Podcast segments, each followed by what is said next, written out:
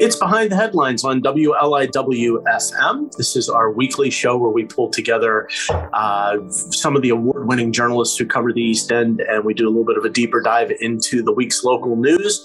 I'm Joe Shaw. I'm the executive editor of the Express News Group. We publish the Southampton Press, the East Hampton Press, the Sag Harbor Express, and the website 27east.com. My co host is Bill Sutton. He is the managing editor of the Express News Group. Uh, good morning, Bill. Good morning, Joe. Good morning, everybody. And our panelists today, we have Beth Young, who is the editor of the East End Beacon. Good morning, Beth. Good morning. Good to have you. Uh, Denise Civiletti, who's the editor of Riverhead Local. Hey, Denise. Hey, how you doing? And Oliver Peterson, who's the managing editor of danspapers.com. Hey, Oliver. Oh, hi. Good to have you. Um, so let's talk about uh, the the big um, story this week about the redistricting plan uh, for the local region, the first district, uh, congressional district specifically. Um, Denise, they finally released. Uh, what what happened was they they hired a special master. I love that title, by the way. I would love to have the title of special master. I don't. I just. you deserve that, seems, that title, Joe. That, it that. seems like somebody's thirteen-year-old came up with that title, but he was the special, special master. master Yes, who uh, he's actually from my hometown of Pittsburgh, from Carnegie Mellon University, and a redistricting expert who came in to clean up the mess that was created with the redistricting maps, and essentially looks to us just at a glance like he kind of reset the first district to pretty close to the way it was before, right, Denise? Yeah, uh, pretty close indeed. It looks like. I mean, I was examining the comparing the map of the existing district with the, the map that he's proposed. The judge is supposed to be um, finalizing that today, right? I mean, uh, Friday. Yeah, correct? I think so. Uh, yeah. So that we'll know if that, that these proposed maps by the special master are uh, are actually the ones that are adopted. I can't imagine that they're not going to be, although there's been a flurry of filings uh, by uh, various interest groups objecting and wanting to have intervener status and all that stuff. But you know, they've got to get this settled. You know, I mean, yeah. the the primary is going to be what August twenty third.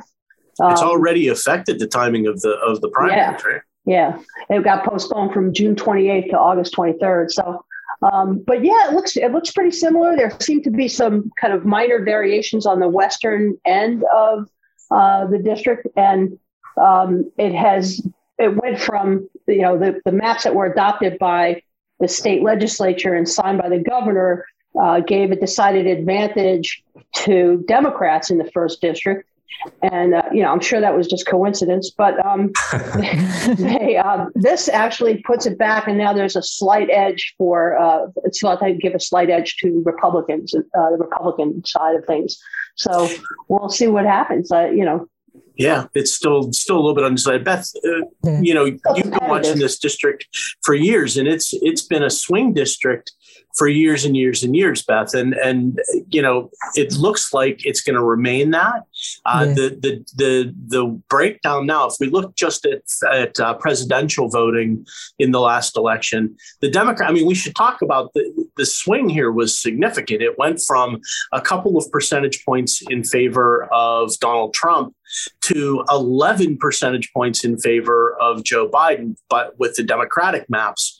And those were seen to be gerrymandering. So now there it swings back to about what it was before. And this has always been a district that's bounced back and forth between the two parties. Yeah, and I think we're, going to see more of that because there's a lot of mobility here now. People aren't really staying. A lot of people are leaving. A lot of people are coming here. They bring different politics all the time, um, and I, I, think it's going to be really hard to predict at this point. Um, does the new line include Stony Brook University and the old line didn't? That's yes, that's true. I, I believe that's true. Um, or am I so, thinking of the Senate map? I think that's the Senate. That might be the Senate map. map. That's the Senate okay. map. One thing that's like I think significant impact of, of what the special masters map is is going to be on the Democratic uh, primary side of things because right. um, it, it, looks like Jackie Gordon, who was the second congressional district candidate uh, in 2020, um, and you know has name recognition and some political clout, right? Um, she lives in Copiague in the town of Babylon, and she has said that if she's not a resident of the district, she's gonna she's gonna run in the district that she's a resident of, because uh, you can as long as you're a resident of the state, apparently you can run in any district. Yeah. This is something I learned crazy. this week. I, you know, learn yeah, something I, new. You, know. you, you learn something new every week, and I had no idea that you are not required to live no. in the district you represent in Congress. In New I learned that when when Nick LaLota was appointed, you know, anointed the uh, Republican nominee by uh, Suffolk County and uh, Republicans because uh, you know that was I was like, wait a minute, You're, he lives in Amityville, yeah. and that even with the district lines going way west into uh, you know eastern Nassau, he still was outside of, of the first congressional district, and that's when I learned that that was the case. And yeah. he said that, oh, you know, I'm, he says he's mo- he says he's moving in. He, he says he's, he's going to move into the district, but he also said, you know, if, if I'm elected. just outside of I'm just outside of the district. And now he's not just outside of the district, but I haven't heard any uh, announcements that he's not going to be the Republican candidate. Uh, there is a primary there as well, though. So, so Oliver, I, have always loved the the term gerrymandering, and we all learned, uh, of, we're reminded that it's a combination of a name and salamander because so many of the districts that were drawn up looked like salamanders. And, and the first district, as drawn up by the, the Democrats, fit the bill for that. It was kind yeah. of ridiculous, and I think I think uh, a lot of us, uh, I know we we editorialized about um, how how blatantly that appeared to be a, a gerrymandering issue, and and the Democrats really just severely overstepped here, and I think they're paying the price for it. Yeah, it's it's funny that you said that to me because I was literally just thinking about that, and I was thinking, do I bring this up because it's kind of plastic, but, but it's funny. I was literally thinking of the same thing. This like how nuts that first map was. Like you're stretching this to Nassau County, really? Like it was, just that little tongue that like kind of. Yeah. yeah it had legs and a tongue. I find that amazing though, because it's a missed opportunity. I feel like if if the Democrats hadn't overstepped so severely, they still had the ability. I mean, the way the system was set up, I feel like the Democrats gamed it a little bit because it's pretty clear that the bipartisan commission that was set up to, to redraw the districts was meant to fix this problem, but they basically just stonewalled that commission knowing that it would be thrown to the to the legislature. And and and this is what we ended up with but it just feels like such an overreach. And it feels frankly appropriate that the party should pay a price for that overreach. Yeah. I agree. There's there's got to there, there, there has to be in, in the future somebody's got to come up a way come up with a way to do this redistricting that's a little less partisan. And and I have no clue how that that's going to work because everything is is partisan obviously. And you know I mean let's point the finger at the Democrats this time it's not anything that the Republicans haven't done um, you know in years past or Democrats too. I mean depending on on you know who's in in power at the time. I think that was the whole idea of, of this nonpartisan commission that was supposed to, um, you know, supposed to come up with, you know, a, an even way of of doing this redistricting, and it certainly um, proved that it didn't work uh, this year around. But maybe there's there's got to be another look at that. It, it's just um, it, it's silly that you know that every ten years you're swinging one way, one way or another, based you know solely on on you know which party thinks they're going to you know have a better chance of getting somebody elected in in the district. I mean, as long as you have partisans appointing the nonpartisan commission members, right? Yeah, I mean, like, and that's exactly what happened here. I think. Uh, so, I don't know. I, I should have journalists appoint the. Uh, well, I was going to say, have we, have we, we, we don't have enough to do. Have we stumbled on a potential solution here, which is just to outsource redistricting to some expert in some other state that has yeah. no horse in the race. Yeah, who, who hires the expert though? Which, well, know, which, do it? which expert do you hire? And you know, and there's going to be one that leans one way or the other. Well, and there are people That's complaining good. that the court that appointed the special master is this upstate, you know, rural Republican judge. Right. Know? Uh, and so I, you know, I don't know. We could let Watson do it. I think it's funny we ended up sort of on square one. We're we're back to the way the district was drawn initially, but quite frankly, that's probably appropriate. It's a it's a when you look at the map now, yeah. It's a reasonable district. It includes all sense. of Suffolk County. Yeah, it's. I mean, the representative is meant to represent the entire region, and not just some sliced up version of the region. And this is a complicated region that includes people from all stripes, all political stripes. And you know, it wasn't that long ago that Tim Bishop of Southampton was the representative for the 1st mm-hmm. district for several terms.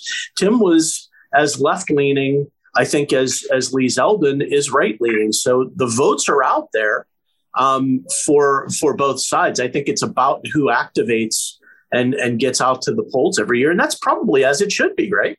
Sure. Yeah, absolutely. I mean, it's gone back. You know, it's Otis Pike was a Democrat from Riverhead. You had Bill Carney, who was a registered conservative, right? Um, he represented his district. You had um, Mike Forbes, who got elected as a uh, Democrat and became a Republican, or was it the other way? around? was the other way around. Switched the other way. Right. right. after the Republicans took control of the House. That's right. He became yeah. a Democrat. Uh, you know, I don't know. Um, so yeah, it's really good. Felix Grucci. It's really gone back and forth. One thing that I noticed, if you look at the um, the western edges of the first congressional district under the special masters map, they're not as jaggedy as they were. Uh, you know, they're they kind of like smooth them out, which I think is another kind of evidence of you don't really have to gerrymander to you know. Um, I think I think what the first this first Senate district map is is interesting. I you know that's got some interesting consequences. I mean, it's removed um, the special masters map removed um, most of eastern, I think all of eastern Brookhaven from the first Senate district and now it's part of the third Senate district. So Brookhaven, uh, like Calverton and Manorville, it, that lie parts of that that those towns that lie in uh, Brookhaven Township are now part are now not in the first Senate district. So so is that going to be more more? Is that going to be more democratic leaning? Do we know know those numbers? I, because I, I mean that's tradi- that's traditionally been been a Republican leaning district, right? It, it, it yes, it's because of, because of that Western Brookhaven or Eastern Brookhaven, you know, portion of it and, and all that. Uh, you know, I don't know. It's got the town of Southold. It's got the North Shore. It's you yeah. know of it's yeah, pretty Republican. It's a Republican territory. Densely populated area either. Yeah, there's not a lot of homes there, but it's kind of interesting yeah. because those areas kind of, I think, sort of relate more to like Riverhead and the, you know, this area. Yeah. I, I, don't know. How, I didn't talk to anybody over there, so I don't know how they feel about it. If they feel about it, I think now, one thing that but now now it's going to include Stony Brook um, University, which is yes, which is very left left potentially, yeah. And um, so, I, you know, that's kind of interesting. I didn't talk to uh, Tony Palumbo. I don't know if anybody else did to see if he had any thoughts about it. Um, and I'm also, you know, we're also kind of all waiting to um, find out what's going to be with the county legislative districts as well, because that has kind of significant impacts. The map that, that again, the Democratic uh, majority tried to uh, or did adopt uh, before they lost control of the county legislature in December, um, shifted the Flanders, Riverside, Northampton area into the North Fork district and out of the South Fork district. So that's kind of it that has potentially interesting ramifications. I think we should mention because maybe this is one of those things that we take for granted that the the reason that this is done is because population shifts and when they do the population count every 10 years, they have to readjust district lines to make them all sort of evenly uh, distributed, make the population evenly distributed so that, you know, your, your representative on the first congressional district is, is going to represent roughly the same number of people as the the House of Representatives uh, member in like it's, Buffalo. You know. It's based on population, is yeah. you know, more than more than just geography. But so yeah. talking about that first district seat, um, Denise, you sort of mentioned it, but I think it's worth emphasizing. I think one of the real impacts of this process is going to be so we've pushed the primaries now to August, which is going to be the end of summer. This is going to be a sprint to the yeah. general election for whoever the candidates are, you're only going to have two months yeah. essentially to make your case to voters. And I, I you know, I, I think that's a real challenge considering you don't have an incumbent running again. You know, and normally I would say that benefits the incumbent significantly, but with that seat up for grabs, that's a very short period of time uh, for any candidate to make their case uh, for that district. Yeah. For the in the primary, and yeah. and then you know then they get nominated in August, let's say. Yeah, I mean then, for the general, election, and then yeah. for the general, yeah, we won't well, we won't know who the candidates are in the general election until the end, you know, until well, August. It's, we're it's, lucky that this year there aren't five Democrats in the primary. That's true. That's true. It, but it is. It would have been really difficult last year or last time around. Interesting. It's a it's a battle up in that I think's up in the air for the Democratic nomination this time.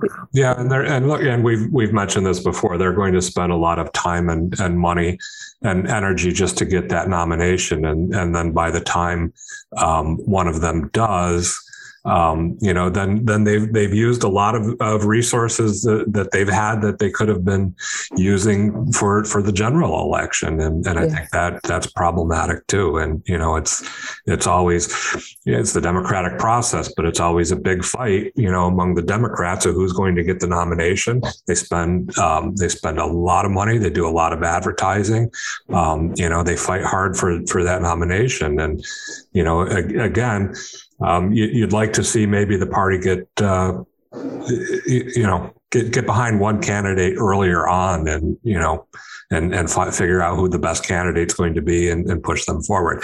That, that, being said, that's the that's the process. That's the country we live in. That you know, yeah. everybody's everybody's entitled to um, to run. So, in, in a short in a shorter general election campaign, I wonder if there will be more of a focus on uh, sort of making your case with uh, jargon and inflammatory messages on on both sides. You know, I, I, wonder if that has you have less time to make a, a, a big case, but I don't know. I guess that's the way elections have sort of yeah. been sliding the last few years. And I mean, yeah. it, the, uh, in the case of Kara Hahn and Bridget Fleming, I mean, there's not a lot of air between them policy wise either. I mean, I, I'm not sure what they're what they can do to really differentiate themselves in terms of their positions on the issues.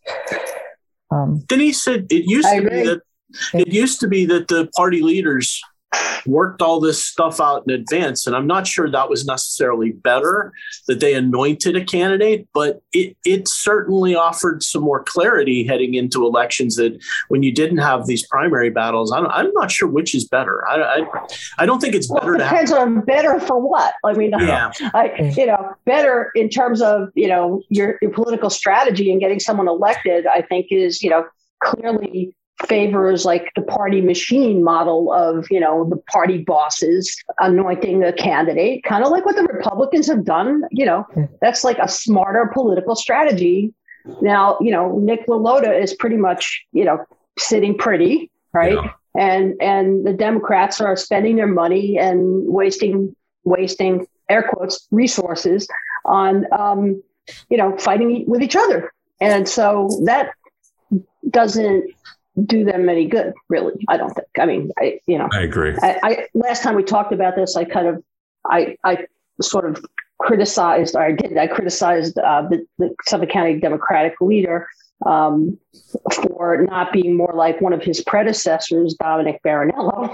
I can't believe I'm saying that, but you know, because I had some of my own experience with Dominic. But um, you know, it's it's that tempting to say from a political it's tempting to say that the trains run on time when you have a party leader you know that that's the the difference uh, you know, but, yeah. but, yeah. i'm not and, sure it's better no uh, you know not, not for democracy i mean like what's good for partisan success is not necessarily what's good for democracy as i think learned you know quite painfully over many years now. So absolutely, um, I, you know, so Rich Schaffer, I'm sorry, I said the rare apology from a journalist. This is behind the headlines on WLIW-FM. I'm Joe Shaw with the Express News Group. My co-host is Bill Sutton, also of the Express News Group. Our panelists today are Beth Young of the East End Beacon, Denise Civiletti of Riverhead Local, and Oliver Peterson of uh, danspapers.com. And Oliver, uh, we want to talk about a project we've both written about in the last couple of weeks uh, that's happening in North Sea, and it's a beach nourishment project on a bay beach. But the sand is going to have a little something extra in it, which is kind of interesting and and and is at least a test project that that we we might see if there's some success, we might start to see it used in in some other projects. Can you tell us a little bit about what that extra something is? Sure. Um, just to clarify, Tim Bolger is the one who wrote about it, but uh, we do have, yeah, it's on danspapers.com in our uh, newspaper. Um, so, yeah, this company, um, Project um, uh, Vesta, uh, I believe, are the ones who uh, created um, It's this stuff called olivine. It's a mineral that um, uh, they find overseas elsewhere and it basically um, absorbs it captures carbon dioxide um, and what they've uh, done is sort of milled it down into um, uh, grains of sand size pieces and uh, and they want to use it as a, a, supplemental material in the beach replenishment um, with the idea that it will um, fight climate change and absorb you know, sort of be like an antacid for the ocean while also absorbing carbon dioxide and uh, supposedly saving the planet in the process. Um, you know, in the bays, it has a chance of having some impact because you have the enclosed water of the bays and and that's obviously where the water quality issues have been worst. And it's a, it's a way as you said to sort of remove carbon dioxide. And i think it it addresses the acidification of the water. Right i think that's the the goal. Yeah yeah, basically. What, what, I found really interesting about this is this is a process that happens naturally. Um, you know, the the lava based um, rocks that are that are in the water leach this material out. This is just sort of a way to supercharge it by by you know grinding it down to its basic element and allowing it to be absorbed up into the water a little bit more quickly, right? Yeah, yeah I, I, think as Tim explained it, um, it's well, it's called coastal weathering. I said, and as uh, as Tim explained it, it's like the um, equivalent of uh, um, planting trees to remove carbon dioxide from the atmosphere, right? So this is like uh, it's like the same idea, yeah. except that there's you know um, fossil or some form of energy used to break down. Well, ex- yeah, exactly. Part, we, I mean, I don't know what the net net carbon impact is. I don't know if any any. I, I don't think anyone. I don't think anyone Tim talked to could give him an answer on that, right? Globally, it, it may like- be sort of a treadmill um, where we're yeah. using a lot of fossil fuels to to make this happen. But locally, if it has an impact on the waters uh, uh, Beth, I'm curious. You know, I think they're looking at. I mean, we we've talked certainly in all of our publications about the kelp industry uh, starting to get a real foothold locally. Um, they're looking for. I don't know that they're looking for a magic bullet because because I think nobody thinks there's actually a magic bullet for cleaning up local waters, but it's more like uh, throw everything at the wall and see what sticks. Well, I, I, think this septic rebate program would would have a really big impact if more people were taking advantage of it. Um, it's a cumbersome program. The fact that you might be paying income taxes on the grant. I mean, um, I, am looking at installing one of these systems myself. I have a 600 square foot house, backs up to Reeves, the marsh next to Reeves Bay in Flanders, and it's um, going to be like forty thousand dollars to put a septic system in this house. Mm-hmm. It's it's absurd, and there you know there's grants that cover part of it, but I mean the but traditional now the federal the federal government's policy right now, as I yeah. understand it, is that that forty thousand dollar grant you're going to have to pay taxes on it. That's income. Yeah, it, it's not, and it's not a forty thousand dollar grant. The most you can get is thirty thousand. Southampton Town has a rebate as well, um, and uh, East Hampton does as well. But the but Riverhead and Southold don't have the money because that's CPF money to to help people out in that way. Um, you know, uh, the South Fork towns, you know, luckily have a little extra money that they're putting toward water, water quality projects. Um, but uh, you know, and and the systems are complicated. Um, Can you explain what, what it is exactly? The septic system that you're talking. Yeah, about? these septic systems they um, um, basically they reduce nitrogen, which is the the food for harmful algal blooms. Okay. So um, they kind of have these special filters in them, and there's pumps. And there, there are several different systems that there are out there. Um, uh, you know, I mean, a traditional septic system might cost six thousand dollars, depending on the size of your house. But there, uh, new construction, everything that's going in in Suffolk County now has to be these new systems. Mm. Um, and um, you know, uh, Stony Brook is has the Center for Clean Water Technology that's looking to kind of um, bring the cost down, but um, a lot of the places that really could benefit from it, the water table is really high and that adds to the cost of construction. You know even if you have a small system if if the hole that they dig is filling with water they have to put in a um, what is it a cofferdam or whatever to keep the water out while they're working. Is um, that is that your situation right there yeah, on reeves bay? Yeah. Yeah. I mean i would think but those are also the projects that are most important. You're, you're right there yeah, this uh, is oh. like the, one of the most impaired water bodies out here.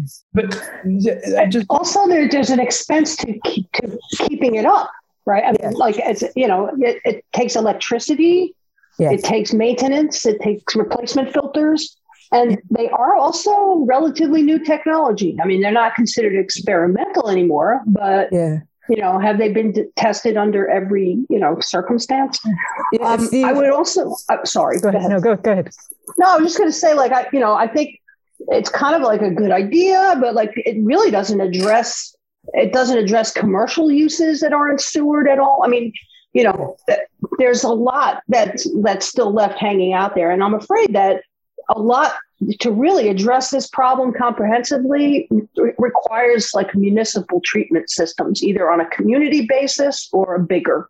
Yeah. You know, to do this individually like this and to put it on the backs of homeowners uh, yeah. I don't know how well that's yeah. going to work out. Uh, that would be What's for me is the question I have.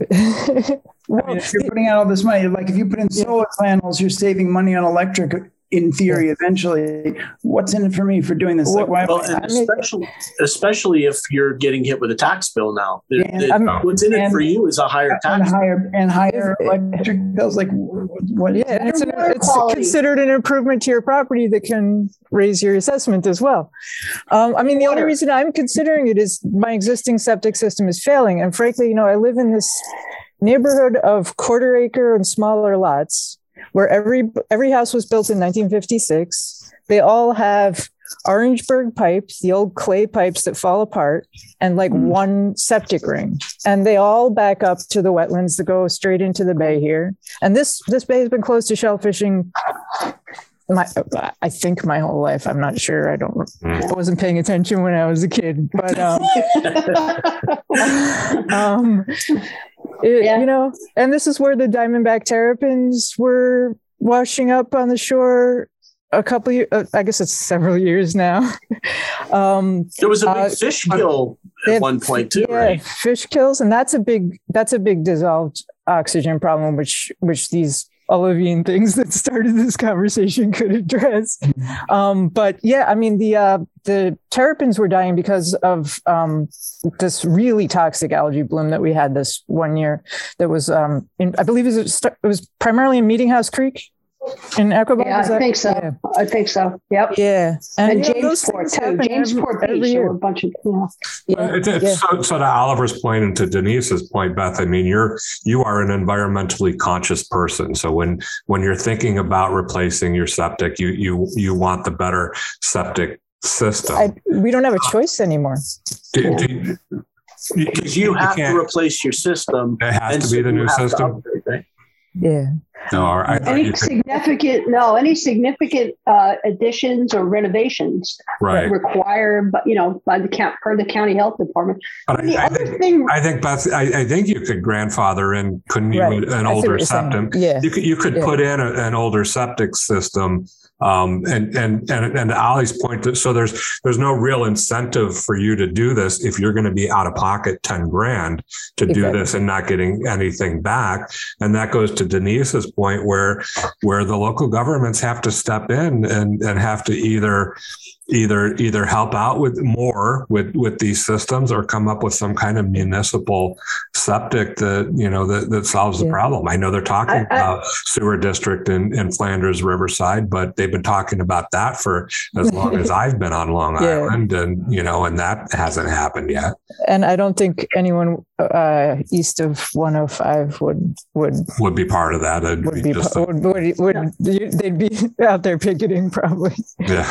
The, the, the other problem with this patchwork approach, uh, you know, face it, that's what this is, is that yeah. it's really not targeting, as you pointed out earlier, the areas that really need it the most. I mean, right. it's not targeting the areas that are like, you know, very high depth to water, you know, water table is very high, shoreline areas where you know these older older construction with the pipes that are crumbling. You know, it's not targeting like it's not prioritizing. That's what I'm trying to say. I guess. I'm, yeah, it's not prioritizing it, areas.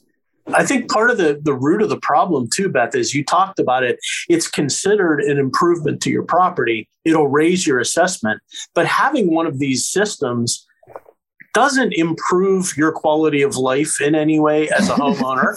it probably doesn't increase the value of your house only in the sense that significantly anyway you've you've right. been required to put it in so at the federal level they're going to need to address how a grant to do this which is something that's essential to helping to clean up the bays can be exempted from from taxes and not considered income. There, there's another aspect to this that I want to touch on, which is so this will bring us back around to the olivine conversation that we started it. There's really two things in play here. Even if tomorrow we were able to replace all of the failing septic systems along the bays and everywhere else if we were if we made waved a magic wand and put everybody on municipal sewers there's probably about 50 years worth of effluent working its way steadily into the local waters you know the, into the the bay system that's going to be there for the foreseeable future and needs to be cleaned up on the other end. Thus you have efforts like the olivine and and i mean this is this is not this is a problem of a rising tide of effluent that that we've got to address both by cutting off the supply and addressing the impact in the waters yeah, and I think you know w- w- one of the other issues that really has been going unsaid so far, but isn't going to be unsaid forever is you know I mean increased sewering. In, in these system, I mean, I have a two bedroom house. Once I put the system in, I'm allowed to have a four bedroom house because the minimum system designs, according to the Suffolk County Health Department, is for four bedrooms. Mm. So there are plenty of people who have little houses. If they have little houses and they put these systems in, they can automatically double the number of bedrooms in their houses. So you'll have it's going to totally change the character of neighborhoods if you know who doesn't want to have a house with more bedrooms I mean, right i don't oh, but that's really interesting i you know i don't know you know i don't know that they've really thought this through I mean, it's still local zoning regulation, though. I mean, yeah. you know, so you might need to get variances or try for a variance or something. But yeah, I mean, that's yeah. the thing. People, you know, are wary of sewage treatment plants and sewer, you know, wastewater systems for that reason, and public water, which yeah. they desperately need, but they're wary of it because it, it it's a growth-inducing um, event. Yeah. You know, the thing about it too is, Beth, you may not be sort of interested in going through the process of adding two more bedrooms to your house and going through the lengthy regulatory process, you'd have to do that. But I'll bet there's a buyer out there who would be more than happy to to take yeah. your property off your hands and and do that and maximize um, the building on your property. Um, that, and, that, that being said, maybe you could build an accessory apartment and and help the affordable housing crisis. Well, I'm I'm here in my garage, so you can see it's still a garage. Unlike every other garage on the East End. Throw a corner and, and, a, and a day bed, and I think you can get about fifteen hundred bucks a month. Please. but then where where will I do my Zoom with you? so this is behind the headlines on WLIWFM. Uh, I'm Joe Shaw. My co-host is Bill Sutton. We're with the Express News Group. Our panelists today are Beth Young of the East End Beacon, Denise Civiletti of Riverhead Local, and Oliver Peterson of danspapers.com. Um, so I did want to talk um, briefly about uh, Belltown in up in Riverhead. Um, tell me about what's going on up there, Denise. There's a proposal now for uh, declaring it a heritage area, right? Yeah, the town board actually has uh, uh, declared it a, a, local heritage area, and um, to uh, Saturday, which for us is tomorrow, they are the town is um, actually posting uh, their you know the heritage area sign. It's the first heritage area in uh, the town of Riverhead, and it's just a sort of a you know it's it's a historic thing. I, you know, it's like a historic. What makes it historic? Because, sorry, I'm I'm looking for the I'm looking for the uh, document as I like. Can you tell? Okay, so what makes it historic is um, that um, about a hundred years ago, um, four African American brothers migrated to Riverhead settled in Aquebogue, and uh, they came from Powhatan, Virginia, which so many uh, members of the Black community in Riverhead um, originate from, and um, they developed it as into a, a self-contained, uh, predominantly African American and Native American community. Um, they had shops and businesses there, and, and they divided 16 acres into 32 residential lots that they sold to family and friends. And those lots today include the areas that are now uh, surrounding um, Bell Avenue, Hobson Drive, and Zion Street that um, come off of uh, Hubbard Hubbard Avenue, uh, near, as you said earlier, the old entrance to the uh, Indian Island uh, County Park. Um, and um, the granddaughter of uh, one of these gentlemen uh, kind of inspired, you know, requested that the town do this. And um, she is uh, the founder of the African American uh, Cultural Educational Festival, which um, is an organization that um, focuses on African, local, and, and beyond African American history and culture. Um, and she's, they're going to have um, uh, they're going to dedicate a sign there, and they're going to have uh, some performances tomorrow. Um, and it should be a, a, neat thing. So they're, they're doing this uh, tomorrow morning. Beth, I feel like the the region has been slowly but steadily coming to terms and, and acknowledging for the first time in the last decade or so, they've begun acknowledging the role that the, the Black community has played in the development of the East. And there's a lot of things happening on a lot of different levels. You have the Plain Sight Project that our friend David mm-hmm. Rattray is involved with. Mm-hmm. Um, you have uh, the SANS neighborhoods uh, getting that recognition recently. Um, it, yeah. It's a, it's a, it's been an untold story for a very long time. The, the black communities that have been a, a, just an enormous part of the development of the East End. Absolutely, yeah, and um, uh, also the uh, the former barber shop in, in the mm-hmm. shop right, right around the corner Village, from you guys. Um, and uh, you know, it was it was so great going to the opening there and hearing um, everyone talking about the uh, the heritage of, of entrepreneurship um, in the Black community and really how that's centered around um, barbershops, but also um, uh, innovative uh, barbering supplies that weren't available and just finding the people to make these things um, uh, and really you know i mean if you if you can't if you can't find a way in a society in which you're a minority to get ahead in uh, a white owned business, start your own business, create your own culture. So there's so much innovation um, that that is out there in the black community that you know i mean we all of us here are white and we aren't really a part of that culture and may not know it at all. But i mean i'm sure all the black residents of the east end know. And um, and and um, now they're getting a chance to tell their stories and people are listening. Um, which uh, is long overdue, but it's Absolutely. good that it's happening. Um, but I think on the North Fork, a lot of this, a lot of a lot of people who came here were farm laborers, and um, you know we still don't tell the stories of farm laborers. Yeah, that's people who are working now.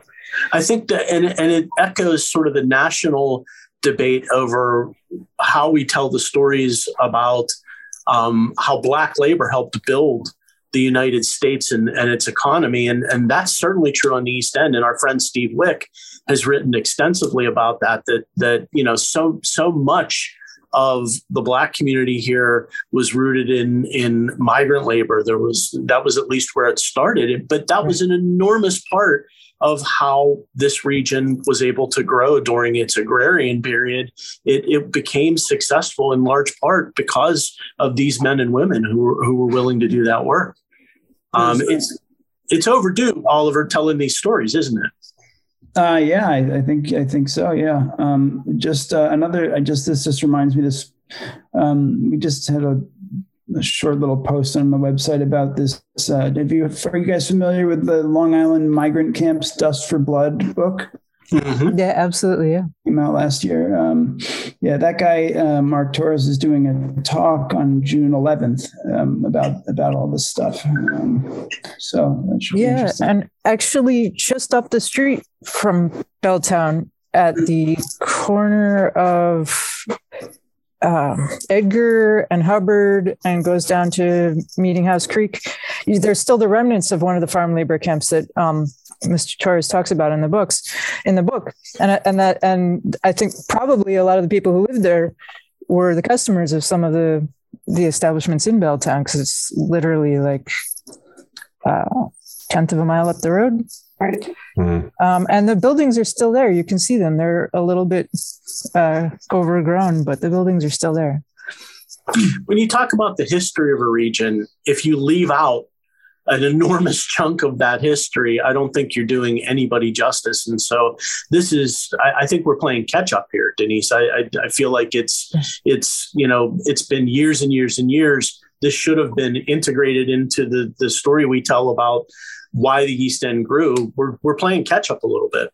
Yeah, and you know, I mean, we've talked about this in the past. In the past, it's um, a function of like who's doing the storytelling, who are the who are the historians, and um, I, you know, you have to wonder also if the lack of inclusion in the local history, the story of our local history, is sort of a subconscious um, reckoning recognition of um, its ugliness.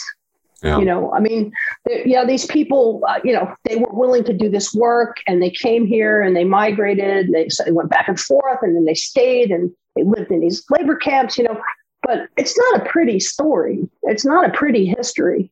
I mean, it's a story of um, exploitation really. I mean, um, in, in, in, some very significant ways, and and exploitation and segregation. Um, you know, there's a lot of there's a lot of things that I think the people who write the history and the people who are looking back on it today really don't want to acknowledge and recognize. Um, and I would say, you know, things that still continue to this day, not only with the, the black population, but you know, more pointedly perhaps with the um, Latino population who are now largely the farm laborers that are, you know, and, and other types of, of laborers that are doing the work that other people don't necessarily want to do. And yet there's an echo there. From. I feel like it's a purely American story that that you have a group of people who created these entrepreneurial efforts as well as they as you know as they arrive mm-hmm. and i think that's true in the latino community as well locally um, how much more of an american story can you tell about about a group of people who who come in with all of these these disadvantages and still make something positive out of it. I mean, I think it's something that the entire community should celebrate instead of being mm-hmm. afraid of. But I think you're right, Denise. I think it carries it carries a lot of pain with it. Um, uh, that's the only way people who are, you know, could, could, get ahead. People in that position, also, I think, as mm-hmm. Beth just alluded to, you know, um, and and that is that's true for so many immigrant, um, you know, populations throughout our history, and um, you know, I but I think that the period of assimilation and the, you know, and repression uh, has just been much long, much longer because of um, uh, race differences. Sure. I've always I've always been struck by you know the phrase that's used all the time is well pull yourself up by your bootstraps. Mm. You know that's that's a phrase that's used. Stop and think about that phrase for a second. That's literally impossible to do. You cannot pull yourself up by your bootstraps. It's physically impossible to do that. And so there's a certain irony in that too that that the that the onus was always put on the disadvantaged people to fix things in a way that they couldn't possibly do. Um, Especially they didn't have boots. Yeah, and, and that's absolutely yeah. It's like you know, you, you got to have boots. Yep. But this is Behind the anyway. Headlines WLIWFM. Uh, I'm Joe Shaw. My co host is Bill Sutton. Our panelists today are Beth Young, Denise Civiletti, and Oliver Peterson. Um, let's change gears a little bit, Oliver, and talk about um, you keep an eye on the pop culture uh, presence of, of the East End, and we have yet another uh, reality series coming, right? We do indeed. It's um, you sound thrilled. kind, of, it's kind of amazing. I mean, it just sort of this one. You know, they uh, we got a the, the press release about it. Um, you know. Uh, earlier this month and um, I was surprised just because you know I hadn't heard anything about it being shot or anything and and and uh, but yeah, this so this is uh, uh, going to be on Prime Video, uh, which is Amazon Prime, but I guess they really like to be called Prime Video. We, are told um, uh, for July release called Forever Summer Hamptons, um, what they're calling a docu soap, and it's uh, yeah, docu soap. Yes, yes, um, and it's a uh, about um, a coming of age docu. I, will I'll give you the what the I'll give you the the, the quick dirty blurb. Coming of age docu soap set against the idyllic backdrop of the Hamptons about a group of college kids from widely different backgrounds, from wealthy New York City kids who descend for the summer to the humble townies. Oh uh, the humble townies. Born so, from the headlines, Oliver.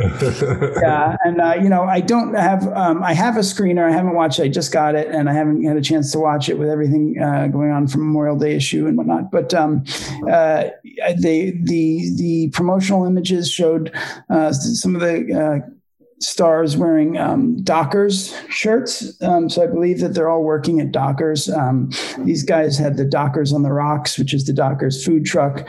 So sort of able to glean that. And uh, that's in East East Quogue, right? That's the yeah long, long time summer favorite. Indeed. Um, but uh, one of the reps from from uh, Amazon Prime or Prime Video told me um, that there a lot of this also takes place in Montauk, um, which I was surprised he's considering this. They're working in East Quogue, but that's what they say. What do they know?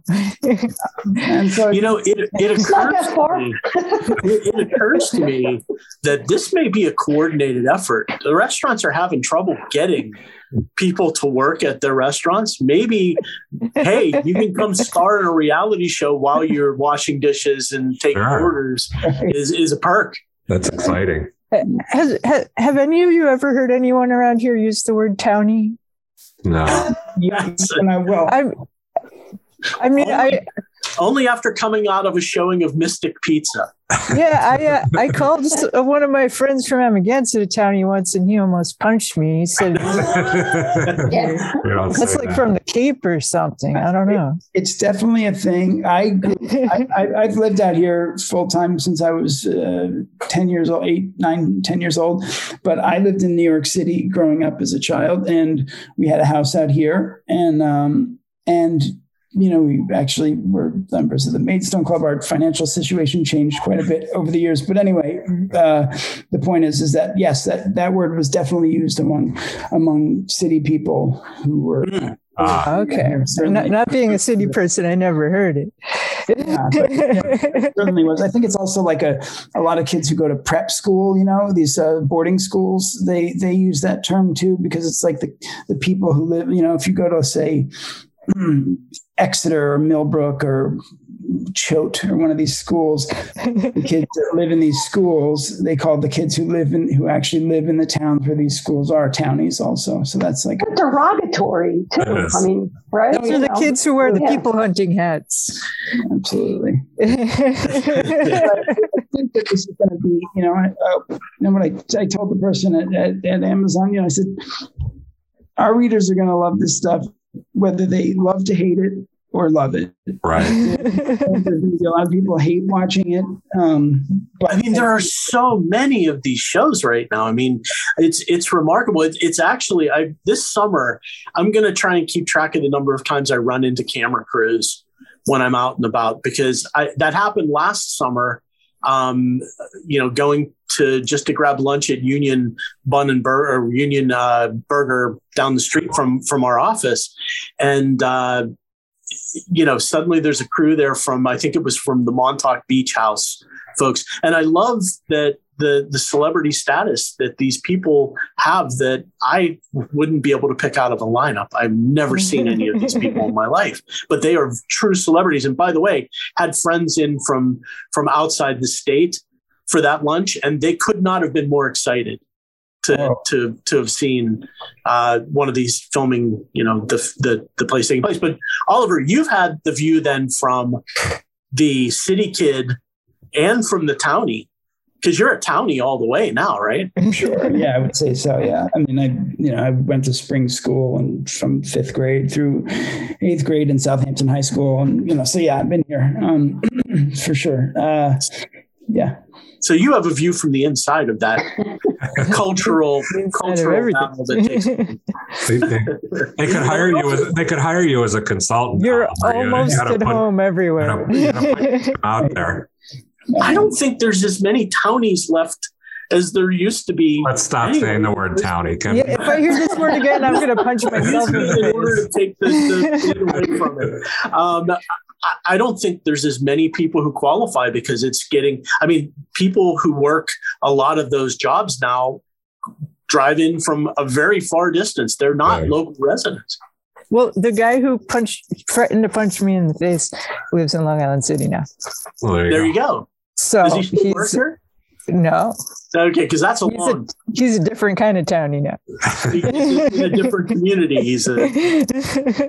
It's it's amazing the way the the the tension of the the country is on this region all the time, and we're able to provide entertainment all over. Um, yeah, don't send any of it to the North Fork. Yeah. Oh, it's they got, they got pitchforks up there. It's going to be next, and they're you know, I, I know the North Fork is terrified. I, I, I hey, we should we should start our own show. I mean, you know, kids kids working at a local winery. Uh, on, the on the North Fork, and yeah, we can sell that. We can sell that. Country wineries. Yes the Scenes from the Uber.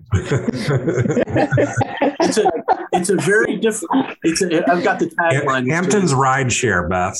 You could do Hampton's Ride Share. That's a show. For the winery show, it's a very different world depending on which end of the bottle. Uh, That's how we can pitch that. Well, let's let's get together and no. just sort of workshop. The, Brainstorm these the North Fork will the North Fork will run me out of town like they did to Walt, Walt Whitman. It'll be bad. Well, we, are out got no room for that we, we have to find a project because we're out of time uh, doing this today. So uh, this was a fun conversation, guys. Thank you. Uh, I want to thank uh, our panelists today: Beth Young of the East End Beacon, Denise Civiletti of Riverhead Local, and Oliver Peterson of danspapers.com. Thank you, guys. We appreciate you coming up. Uh, for a conversation this morning. And thank you, as always, to Bill Sutton, my co host. I'm Joe Shaw. Uh, we will see you next week on Behind the Headlines here on WLIWFM.